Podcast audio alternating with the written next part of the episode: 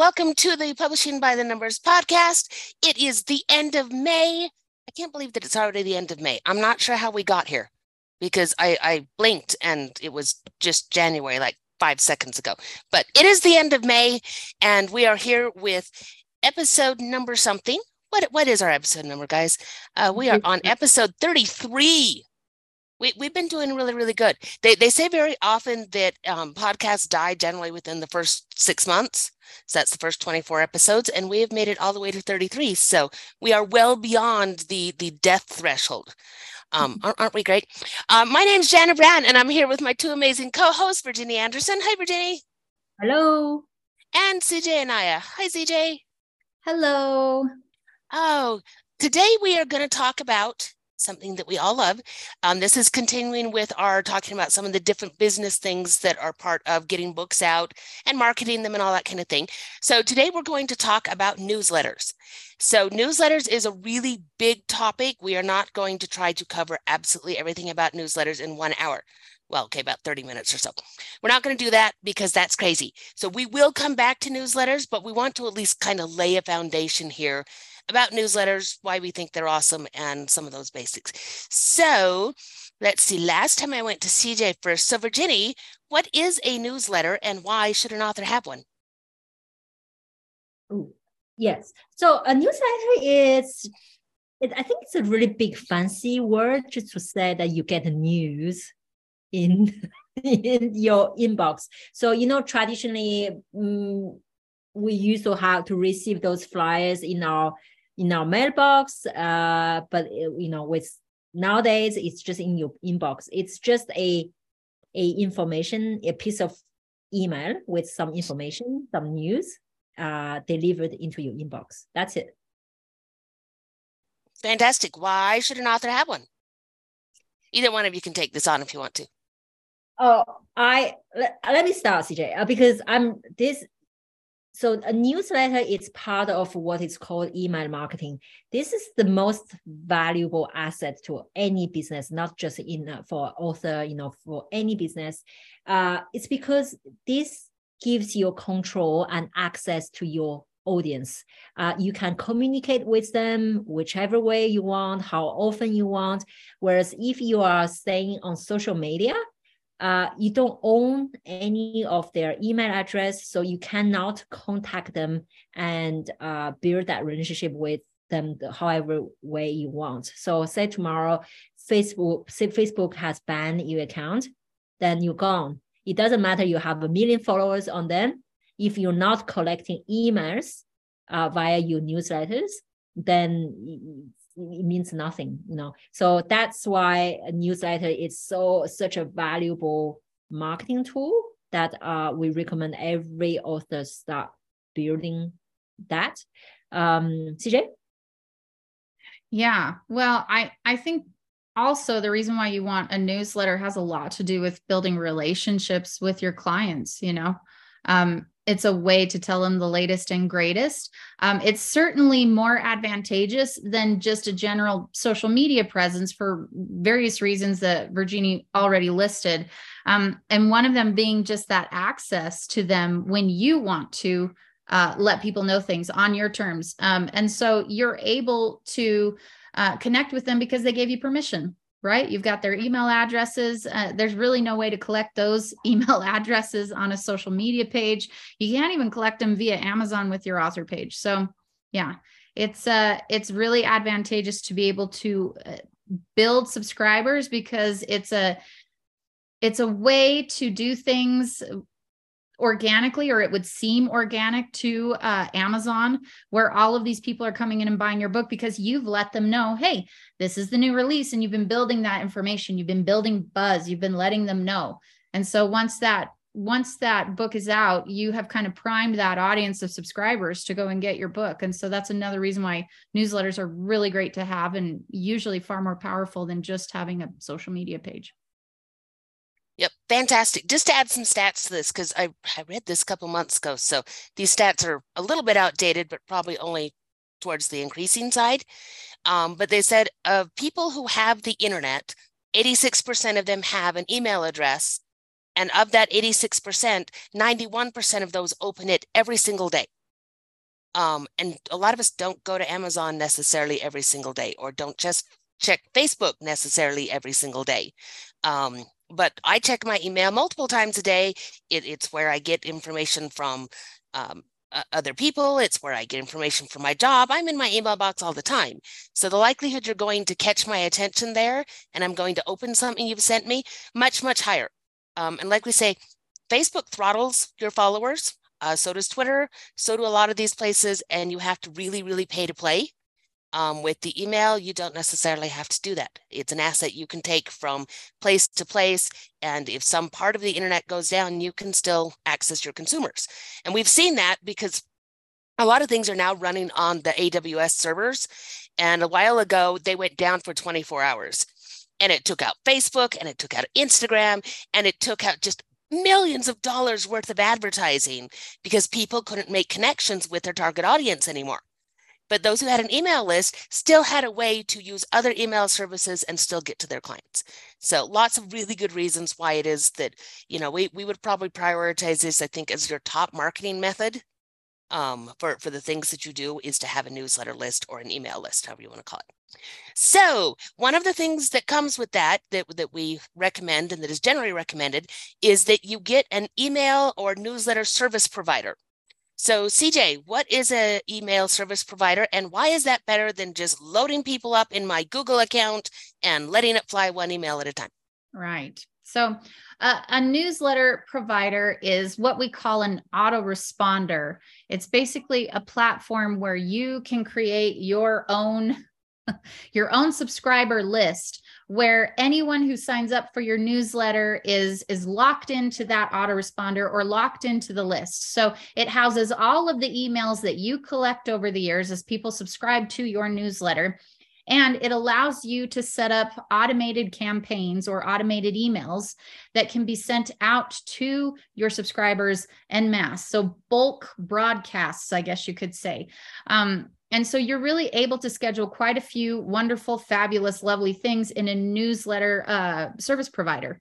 Uh, and so, because of that, because it houses all of the newsletters or all of the emails that you um, collect from your subscribers, because it's able to send out scheduled emails when you want them to. And because it can send emails out to everybody all at the same time, or it can segment things according to who you want uh, included in certain emails, it's far better and far more effective than using just your own like Gmail account because your Gmail account eh, would struggle to do lots of that. Um, and you certainly don't want have want to have to manually add emails into a group email yourself. that would that would really stink. Uh, so it's saving you a ton of time. Another thing that's really nice about these newsletter service providers that you can integrate them into other tools and other platforms that are used to collect email addresses and deliver things to consumers as well. And we'll get that, we'll get into that a little later, but that is the beauty of a newsletter service provider. So, an example of this would be MailerLite. Um, Aweber, A Weber, I never know if I'm saying that right. And I use that. So, um, Convert ConvertKit, um, and there are a few more, but that's just an example of an autoresponder and and what it can do for you specifically. Okay. Fantastic. One thing I will add there is if you try to send all of these bulk emails through your own Gmail account, your ISP may shut you down mm. because you very often get um, marked as being a spammer because spammer behavior is that same kind of thing. It often comes from unique accounts and it does that kind of thing. And so you can very easily get shut down using these other service providers. They provide you a level of protection from that. Um, they will go to bat with the ISPs and say, no, this is a service we're providing. They have these signups. They, they help you with all of that side of it so that you don't run into so, so, so many troubles. So it does make your life easier. So Virginia, uh, CJ gave us a list of some of our favorite newsletter service providers. If you were looking for a newsletter service provider, what kind of things would you consider? What, what would be your top things that, that if you were as an author, you're trying to make this choice, what kinds of things would you look for to say this is a good service for me or this is a bad service for me? Um, I want to see how easy. I think when you're just starting, it's really important to not get uh, stuck with the tech. So I want to see how easy how easy is to set up a email sequence or just to create email to start with, you know, because even that can be sometimes daunting if you've never done that. How to is uh, do they have templates that you can just it's that are intuitive use that you can drag drop kind of things. Um, uh, are they do, what's the pricing? I mean, that's that's I mean, a big one you know especially when we just start you know uh, resources are very limited so i want to check how their pricing uh how their pricing is structured often the way how it works is you have a number of free uh, you have like a free plan until you you reach a certain um number of subscribers. And that's why you also want to keep your list clean. And by that, I mean, uh, if say you have 2000 subscribers, but they are not engaging with you, they are, uh, they are all worse, they are putting you on the uh, spam list. You want to clean that list you want to maintain that list.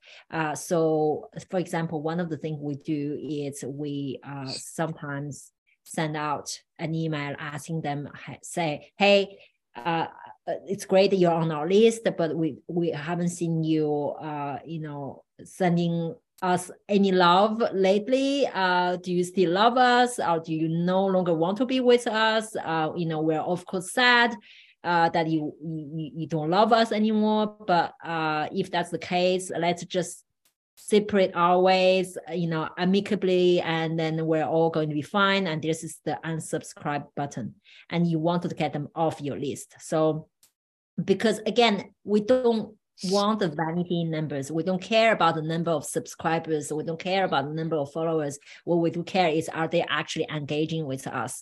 Uh, because there's no point in having a million subscribers if no no one is engaging with you, right? So uh, we need to keep we need to maintain that list. So pricing, easy views, um, and I guess probably maybe integration. So uh, you want to check that it is the it is sufficiently common that it integrates with a lot of other tools that you might use.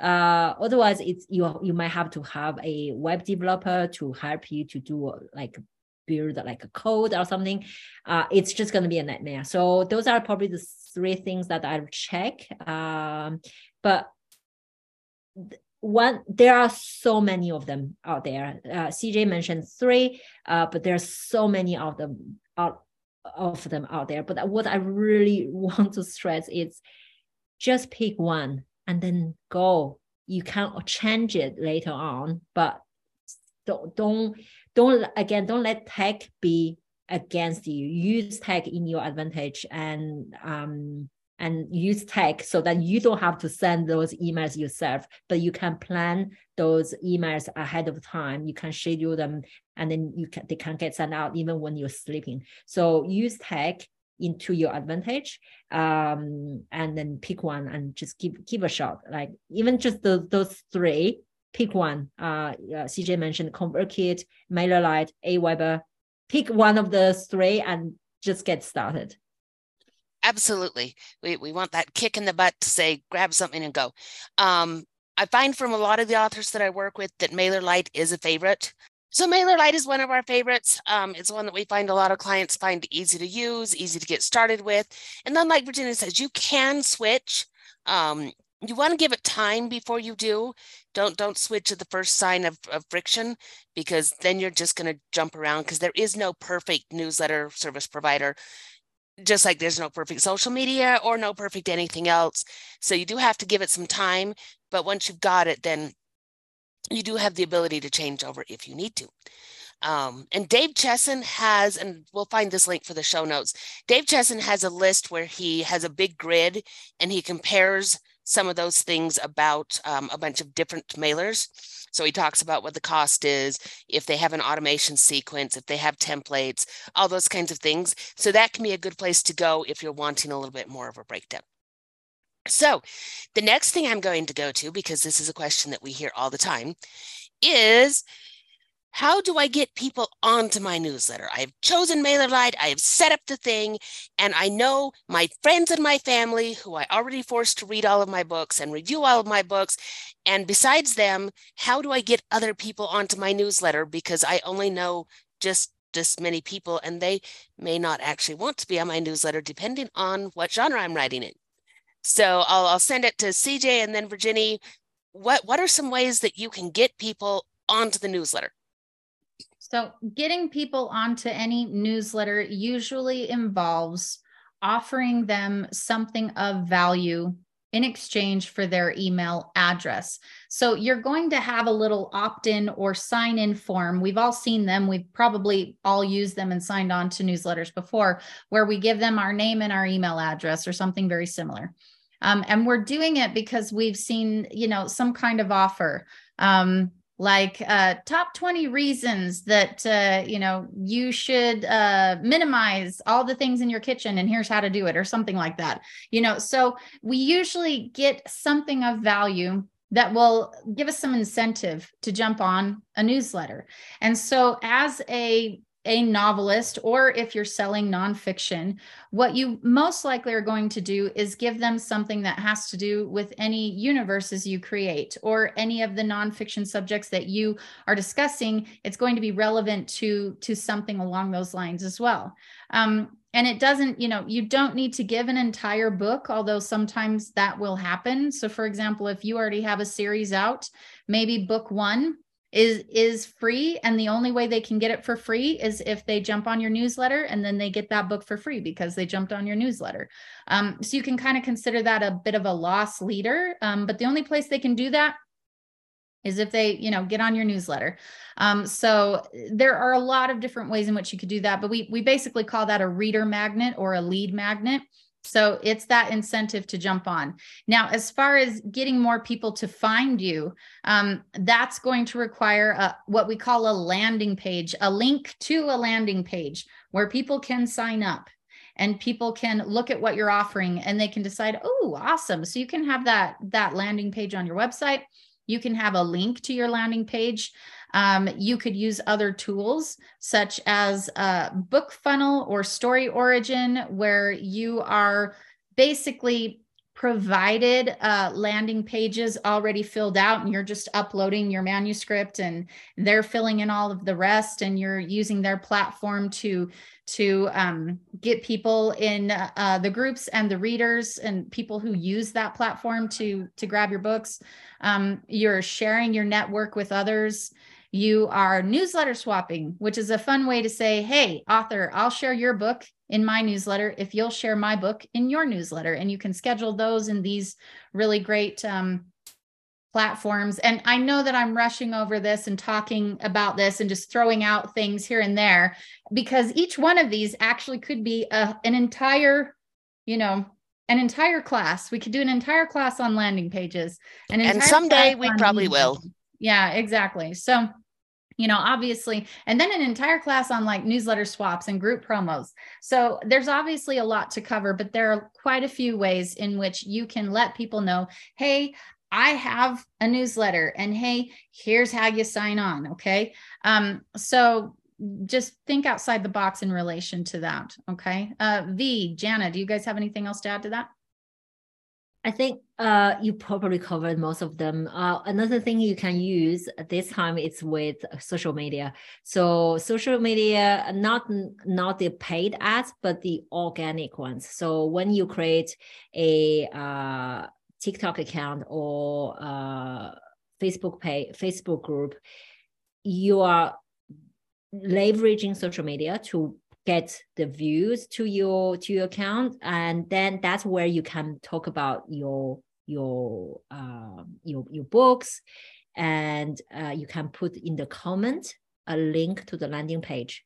Uh, so you can you know do I, like like for example um you, you can create a facebook group on how to be more efficient in the kitchen just to take the example of CJ, uh, let, let's go along with that.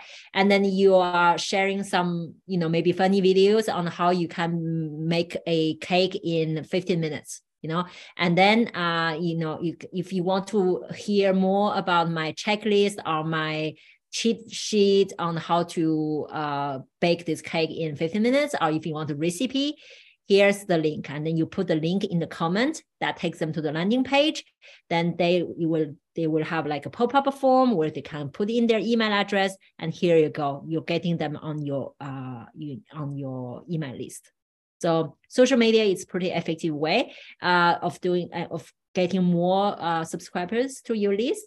Uh, but again, it's really important to do it consistently. If you do it every day, you have to do it every day. If you're doing like, especially with social media, it has to be quite frequent because just remember that people, you know, log into their social media at different time uh, and you oh, the algorithms is not going to show them every single time. So if you post more often, then there's more chance that they're going to see your organic feed than if you just post once a once a once a week, for example. Cool. The other thing that I would add to that is ask people. Um, put a link in the back of your book that said, "Would you like to join my newsletter?" Here's the landing page. Um, you can also, if you go to events or uh, even to a farmer's market or things like that, you can have a clipboard where they can sign up to get on my newsletter. Um, I do a lot of presentations at places, and that's another easy thing to pass around is here's the clipboard, here's my business card, and if you'd like to be on my newsletter, sign up here. Uh, it's amazing how many times people react positively when we just ask them. We, we tend to beat around the bush with the, oh, well, maybe, could we? It, if it wouldn't be too much of a bother. No, no, no, this is not a bother. You are offering them something really, really cool, and they want to be part of your little club, and you want to make it exciting. Because if you make it sound like you're embarrassed by your newsletter, why would anybody want to sign up for it? So you want to make sure that it's something that you know you're proud of and that you want to invite people to, to, to be part of. Which leads us to the question of so what do I write about that makes it so that they're excited to join it because my life is really boring and I don't have any books coming out and I have nothing to write about. We hear this all the time.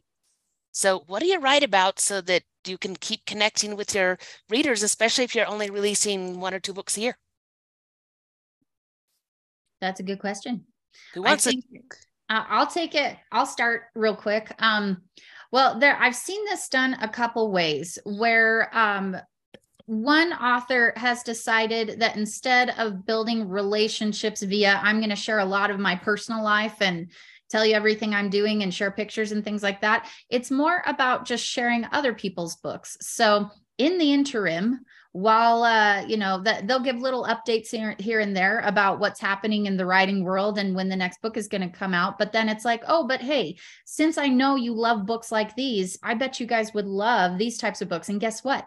It's only 99 cents or it's free this week. And so a lot of newsletters um, will share other authors books and we'll give book recommendations or we'll share you know little short reviews. So that's that's one way that you could do it.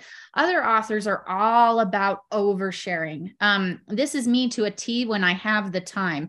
I will tell you everything. I will tell you about my daughter barfing in the morning and what color the vomit was. Like i mean it's just crazy.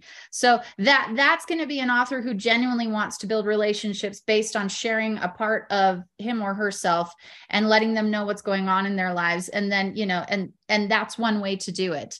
Um so uh, can you guys think of other ways in which uh you could put stuff in there that would be interesting especially nonfiction? You know what are your what are your guys' ideas for nonfiction?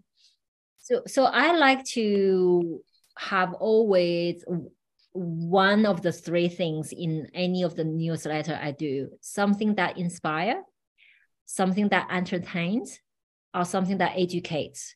So and and then I go in rotation. So it cannot be always sales, sales, sales, sales, sales because you're going to lose your uh your uh, subscribers really fast. I it will get them really annoyed. So share some, give them something that's that inspires them or that you know, inspire them uh, that sorry that inspire them that teach them something or that entertain them something and then you can do a combination of the three and then uh, you know sell something but not always not every single newsletter and uh generally you know it's yeah yeah that's what i do um in the in our newsletters. Or, or you know, like for us, like as a Elan, as part of Elantum Digital, I genuinely like to share something that is really uh, cringe. Uh, that's uh, related to CJ usually. And um, as you know, I have a actually a folder with CJ's weird faces. So I, I think I'm probably going to share those. Uh, so you're you welcome, everyone. You're welcome. Oh, there's a thing. And something that can help you, and I see this with a lot of author newsletters, is they create a um, standard kind of form as to how they share their newsletters.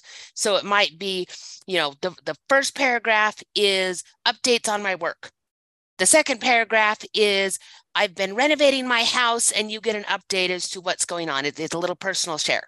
And then the third one is something funny or a link that they want to share to a book. And with newsletters, they don't need to take pages and pages. They shouldn't. People are not going to read long newsletters for the most part. Uh, we, we tend towards short attention span theater. So you want to think about just, you know, three little things that you can share. And if you always share them in that order, then you can always be thinking ahead to, oh, here's something that I want to grab for my next newsletter. Or there's a holiday coming up. I could share something interesting about Halloween or about the 4th of July or about um, what, whatever holiday it is. And that way you can think ahead and you can actually write a lot of your newsletters ahead so that you don't feel like you're always behind. Um, so keeping those kinds of things. Also consider graphics. They don't need to be, so, so there's an ongoing argument in, in the email marketing world as to how HTML, graphics, et cetera, et cetera, great big flashy thing a newsletter needs to be and you get the two sides and, and like always we always have two extremes and i kind of think the truth is in the middle. So you get the one extreme that says it must have all the bells and whistles and the color and the background and the graphics and the this that and the other. The other side says minimalist for the win. We just want to hit words couple of links call it good done. Um, i like it kind of somewhere in the middle. I, I do enjoy a newsletter where you give me at least one graphic, you give me something that ties to the newsletter, but I don't want 12 that that that gets overwhelming um, maybe if you're sharing several books or doing something like that but for the most part i don't want to be overwhelmed on either side. So that's something else you have to choose is what kinds of emails are you going to send out as far as uh, you know are they graphic heavy are they less so? And your readers are going to come to expect that. And once you kind of de- determine something then stick with it give it a year and see what you think. Um, you can always poll your readers and say, Hey, I've been doing it like this for a while. What do you think? Are there things that you like? Are there things that you don't like? And then you can decide, depending on what they tell you, if you want to change anything. That doesn't mean you have to. They are not the boss of you, but it does help sometimes to get input from the people who are reading. What, what is it that you like? And like Virginia says, we don't want to be too salesy. At the same time, don't forget to sell um, a, a, good friend of mine who who is very good with newsletters got into CJ's thing of sharing all of the information and and big stories and she was so clever and so much fun to read. But then she analyzed her newsletters and figured out that her newsletter followers were coming to follow her and read about her life but they weren't purchasing her books and she's like, I put out the book that said the new book is out, or put out the newsletter that says the new book is out. And hardly anybody clicked through to that. They clicked through to read the story about the chickens. And so she was entertaining them so much that they were coming for that part, but they were forgetting that she was also an author and that the way she makes her bread and butter so she can tell you these stories is by telling stories. And they weren't clicking through. So you've got to kind of hit that balance that says, yes, I want to entertain, I want to educate, I want to keep you connected to me, but also remember to connect them to the work because you want to make sure that they're not just coming back for your funny stories about the pugs and the daughter barf, but also because they're excited about your next book. All right, so last thing that we're going to hit here is how often do I need to send a newsletter? Um, and this is another one that's going to have a big range on it. So what do you think, girls? Is this a every day, once a year? How, how often do you need to send a newsletter? I think it's going to depend on your audience and also your needs. Um, for me, it's once a week. Um, and for others, it's once every two weeks. Um, I think that the average is once a month. Um, and then you're going to say, yeah, but what about those folks that keep sending me emails every single day? Well, there, that is a dangerous precedent to set. and you're gonna you're gonna get people really sick of you if you do that and probably you're gonna you know burn yourself out because those are larger companies that can afford to do that and they can afford to lose you if it really annoys you um so it you know it really just depends on on what you think i i like the once a week to once every two weeks option um i don't know what jana and virginie do what do you guys think yeah, every two weeks, I think it, it it really depends where you're at. What's the you know the general, the niche, the the need, and the expectations from your target audience. So mm. yeah, so but whatever that you do, be consistent. If you say it's once a week, then do it once a week. If it's once a month, then once a month. But don't like seven days every day and then nothing for two months and because you will lose them like mm-hmm. because they come to expect an, an email every day and then suddenly nothing they will be like there's you know because we all receive so many emails every day if you don't do it someone else will take the spot so it's really important to stay consistent mm-hmm. Yeah, the Alliance of Independent Authors did a, a survey on newsletters and stuff not that long ago. I'll see if I can find that link too. Um, but they said that the most common is once a month or when I have something new to talk about. But the when I have something new to talk about is dangerous because it can be, I'm not touching in with my audience more than twice a year, and you lose a lot that way. So mm-hmm. most of the things that I've read and looked at, it say once a month or more. In my ideal world, when everything is going the way that it's supposed to, I wish to be sending newsletters out twice a month. Um, my world has not been ideal by any stretch of a speck of imagination in the last little bit, and so I'm hanging on to my once a month. Um, and and maybe I will go back up. The thing I like about saying once a month is my consistent. Then if I occasionally have an extra one, it's an extra special bonus, um, but it doesn't set up the expectation that I'm going to go from once a month to uh, twice a month or three times a month. So that's where I'm at for now. But like Virginia says, the biggest thing is be as consistent as possible. And a way that you can do that again is get ahead of yourself if at all possible. If you can sit down one weekend and say, I'm going to spend two hours just jonesing out these these newsletters you can probably get several of them written. You can even schedule them within your newsletter provider. And you can you can say i'm going to write everything except maybe this bottom blurb because that might change as i get closer to the date. But you can still have them scheduled and ready to go make that final change and then apply the email and go. So you can get ahead. The other thing that you can do is this is something that i know a lot of authors give to a va a VA is a virtual assistant. This is somebody that you hire to help you do some of the things that either you don't feel like you're good at, or you don't have time to do, or you just flat do not like. That you look at it and go, I feel like this is necessary for my business, but I hate it, my precious. Um, so that can be a good solution. You, you can find people on Upwork, you can find people on Reedsy, you can find people on Facebook who will be happy to spin you know the biggest parts of a newsletter for you. So then you can then go in and add again those little personal things but they can create some of those top subjects for you so that it gets out of your way. So don't get bogged down in this again. Short sweet and to the point. If you don't have time to write them yourself work with somebody else to get them out there. But definitely one of the most important things that i think that we can we can encourage you to do. All right, girls, anything else we want to say about newsletters at this time, knowing that we will come back and dig down deeper into some of these things? No. All right, then we are off into our moments of utter irrelevancy. And we are going to start with Virginie. Oh, okay. All right. So this is a, you know, I have a theory with life, right? So that if I'm uh, watching a, a say Grey's Anatomy, then so if I watch enough episodes, then that makes me kind of a surgeon. And my my question is does it apply to my dreams? So you know that how i'm you know what i think about sport exercise. I don't believe in them. I don't understand it. I, what's the point?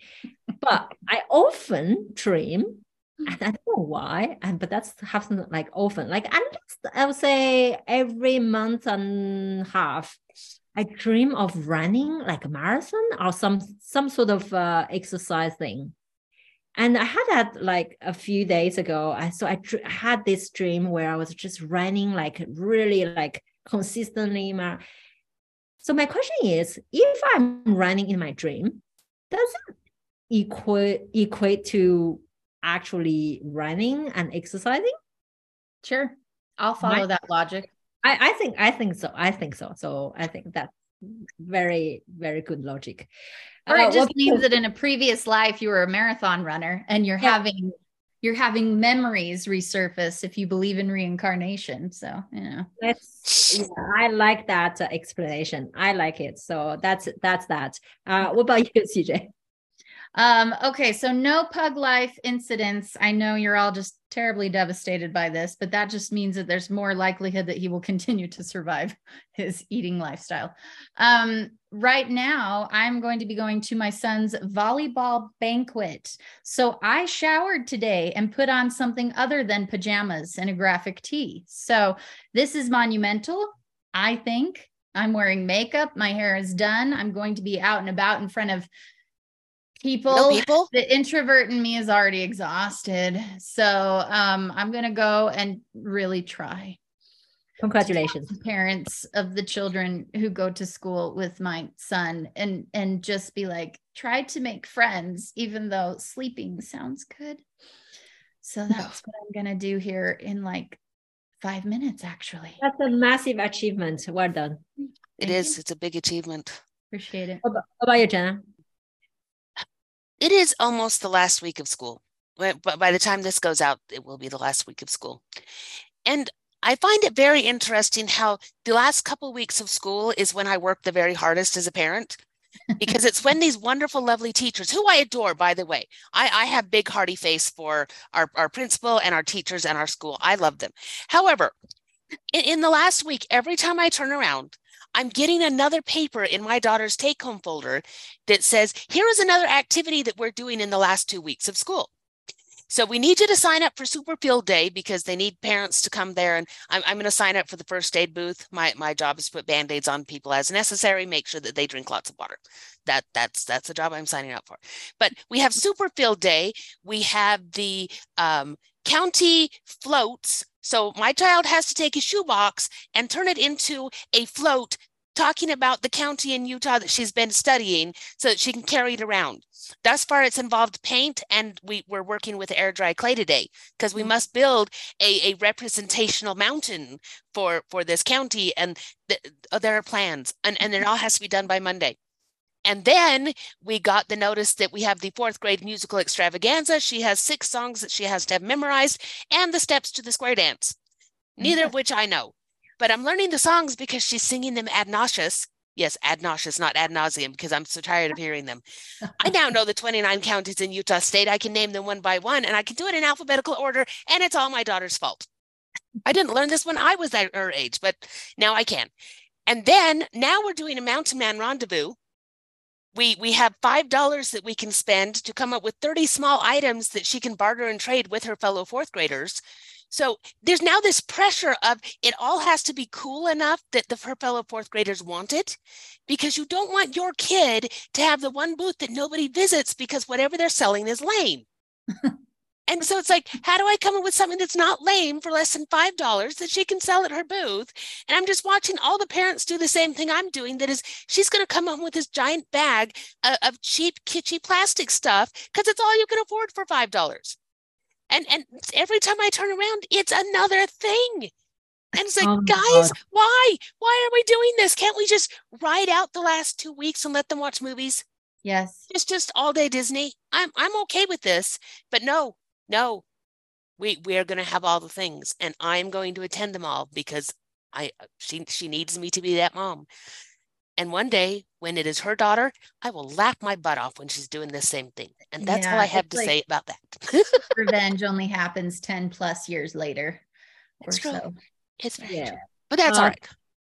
Sounds utterly exhausting. I'm exhausted. I, am tired already just thinking about it. we need to go all lie down.